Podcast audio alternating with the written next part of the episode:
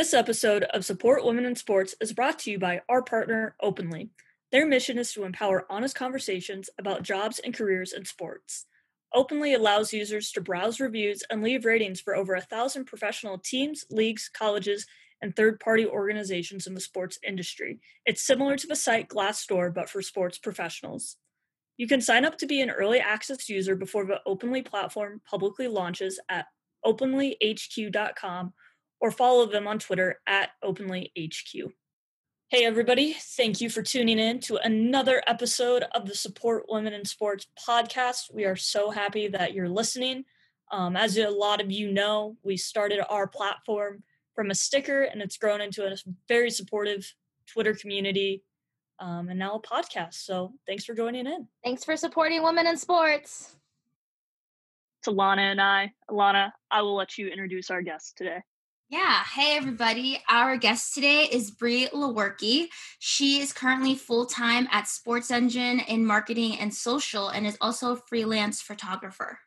Hi, guys. So. Thank you for having me. yeah, we're excited that you're on. Um, to start out, would you like to tell us a little bit about like your background and journey in sports so far?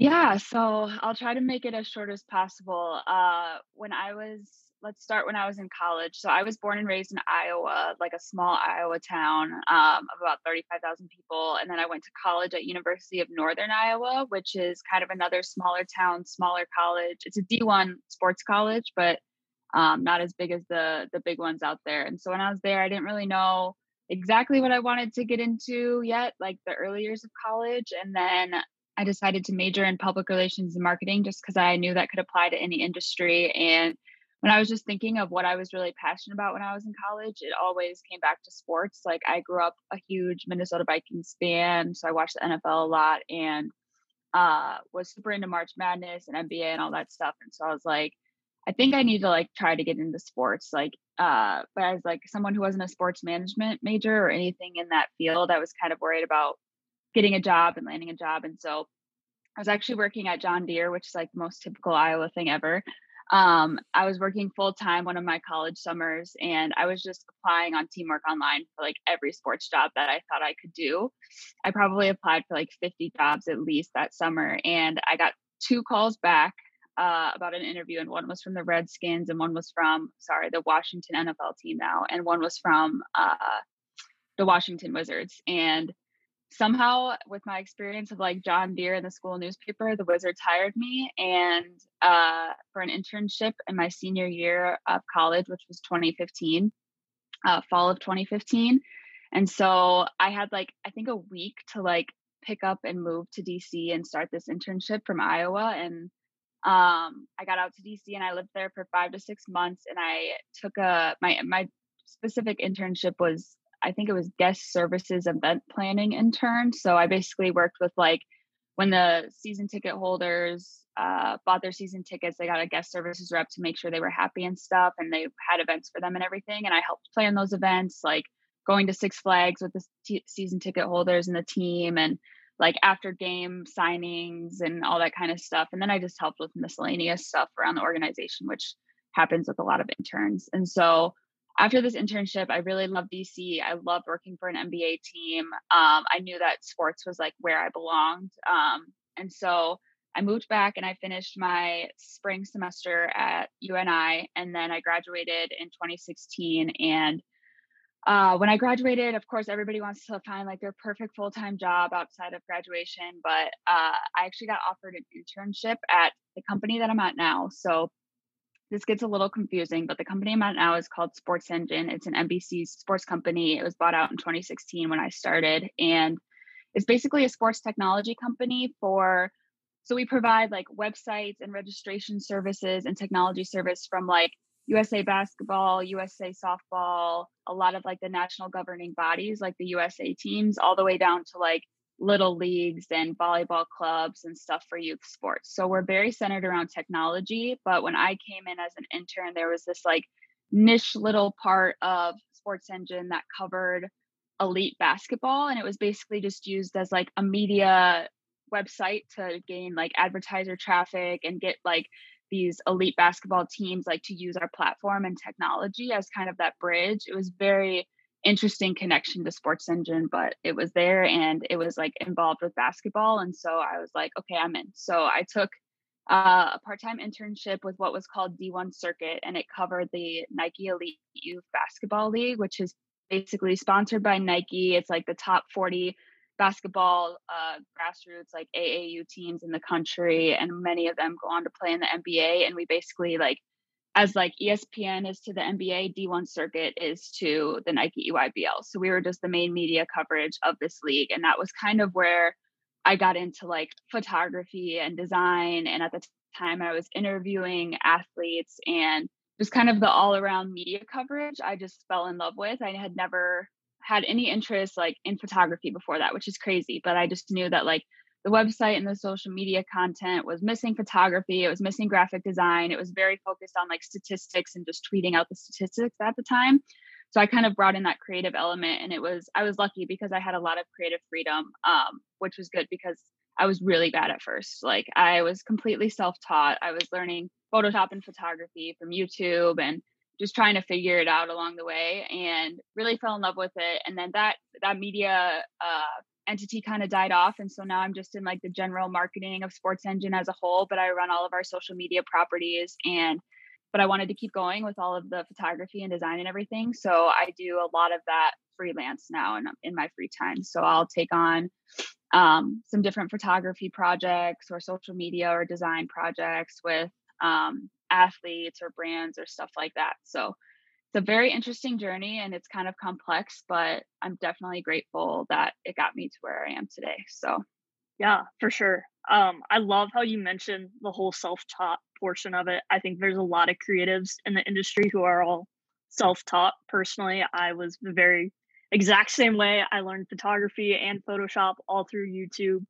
Uh, YouTube University is uh, a great creative field. It's a I always thing. joke about that. Yeah. I think that's great. And I think like advice to anybody going into the industry too, it's like take a risk sometimes and it might not be like what you want to do like full time, but eventually it's going to get you into that into that role. So I think that's awesome that you mentioned that and just always learning too is something that's huge in this industry.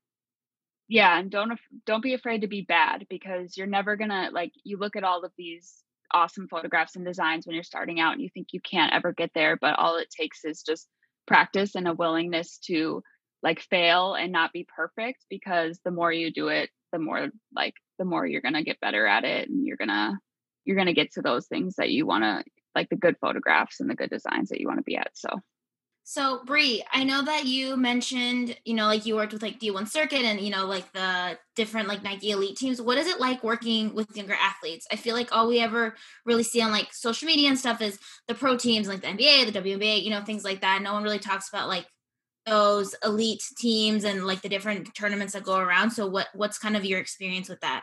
So it's crazy. So before I got into it, like I had heard of the league, but I had never followed it closely or seen what it was like. And in summer of 2016, I went to my first Peach Jam, which is basically like the championship. Like these Nike Elite teams, like all 40 of them play in four tournaments, and then 24 of those teams go on to Peach Jam, the championship. And that's like a, the most prestigious championship you can get in high school sports. And so I went to that that was my first event and I got there and it was like just it was huge. It was so many people like the banners, they have like rooms with like Nike products and people wait in line for hours to see these games. There were so many NBA players there who are either like with their teams, like there's team CP3 and so Chris Paul's there or they're just there to watch and um, any college coach you can think of like Coach K, Coach Calipari, uh, Roy Williams, they're all there to watch these kids. So I was just honestly blown away at first because it's just like this extremely elite league that like is almost very niche. Like people don't really know about it until these kids go on to the NBA. But um working with high school athletes specifically, I was super nervous because I kind of just got thrown into like interviewing these athletes. I had never, you know, gone to school for journalism or wanted to be a reporter necessarily but again we were just missing like so many gaps so i kind of filled them and so um it's crazy because you have to remind yourself that these kids are like 16 and i'm like when i was 16 like i felt like i was so immature and like didn't know what was going on, but they're like so well versed with media and they're respectful. Like, of course, they're like kids and they like goof around all the time and stuff. So, like, that's fun to see. But, like, their level of professionalism, and it's probably just because they're on these like elite leagues where they're so used to getting this media attention. But um, I was really blown away at like how professional they were during interviews and how well they were able to speak and stuff because I just like I try to put myself in my 16 year old shoes and I just feel like I was way less mature than they were. Um, but it's awesome because there's like at that age, they're so grateful for the coverage because they're trying to go to uh they're trying to get recruited or they're trying to go to a college or their dream is to go to the NBA. So at that point, like they want all the media coverage and attention that they can get. Of course, like some of that gets annoying when they want all the attention and want all the pictures or whatever that is. It's really cool to see them like grateful for this coverage because, of course, when you're like in the NBA and you've had this media coverage and questions for so long, I'm sure you're just kind of tired of it at that point. But these kids want it because this kind of impacts like their future and where they're going to go to college and who is going to see them and notice them. So it's really cool to see like how appreciative they are of people like me who are media covering them. And like I've kind of been working with a girls high school player named Paige Bueckers recently and like girls are even more like humble and grateful than guys. Like they're so like she's just you would never think she has like half a million followers on Instagram. Like they're just really grateful to like have genuine people in the industry who like don't just care about like how we benefit off of her, but like care about them as individuals. So it's definitely different. Like I feel like I haven't worked as closely around NBA players um, mm-hmm. besides when I was at the Wizards, but I haven't done a lot of media coverage with them. So I feel like it's definitely a different dynamic just because uh, they're they're grateful to have any coverage that they can get. So yeah. Okay, first off, Paige is the goat, and I cannot see. Can't wait to see what she does at UConn. Um, she's she gonna is going to be so a star. Good. Yes, she is. Yeah. Being in, so I was in Minnesota for like the past three years, and like there was just so much hype around her, like constantly. So it's just really cool to see. And then also like Opendorse posted out the other day, like she has, like she can gain like the most revenue out of like social media endorsements out of any other college student athlete. So that's really cool to see. The girl power is definitely there, and she's just she's so good. I know her engagement on social is absolutely bonkers. Like I just can't like the amount of comments and like attention that she gets on social is just crazy, which is awesome because women totally deserve that. And yeah, she's gotten so much attention here over the last few years and I like never wanted to be someone who just like kind of jumped in because I saw she was getting attention. Like I wanted to, like build a relationship with her first and then I could come out and shoot mm-hmm. her games and stuff. And so then Bleacher Report asked me to take some photos of her for like an editorial feature they were doing on her. And so I did that this last year. And that was kind of when I like met her and got to like build a relationship. And then I started coming to shoot her games and do other shoots with her and stuff. So I always don't want to like just jump on the train because everybody's on it. Like I want to make sure that there's like a genuine connection before like I use her for my photography uh like account or whatever it is. Yeah. That's that's awesome. I think that's really important, like building relationships with athletes and stuff like that. And it takes a long time and it's definitely a process. And a lot of people just don't understand like how that process happens. So, but yeah, I guess like right now too, like kind of shifting from the youth sports back to pro sports. Like obviously you follow basketball pretty closely.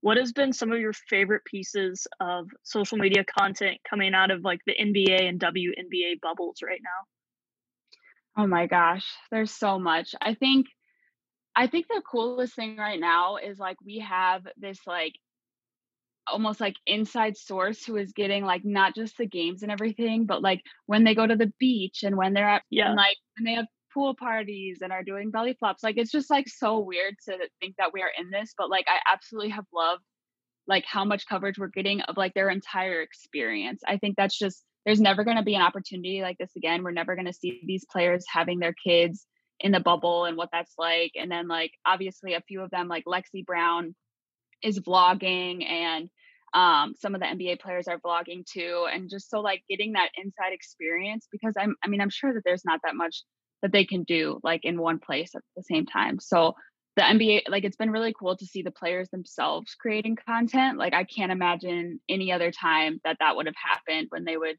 blog their days during the NBA season and make content out of it. Like it's just it wouldn't make sense because they have other people to do that for them. But um I've just really loved having like an inside scoop on like I, I really feel like I'm there. Like when it first started, I was like, I kind of feel like I know what this is like. Like I can imagine what their days are like and what it's like being inside the bubble. So I think it's just like a really unique time to like share stories off the court and then have players sharing the stories for themselves too instead of like the media or the team personnel. So yeah, I definitely hope to see it kind of keep trending like that even after COVID eventually fingers crossed goes away and all of that. I yeah. think it's been it's been awesome to see.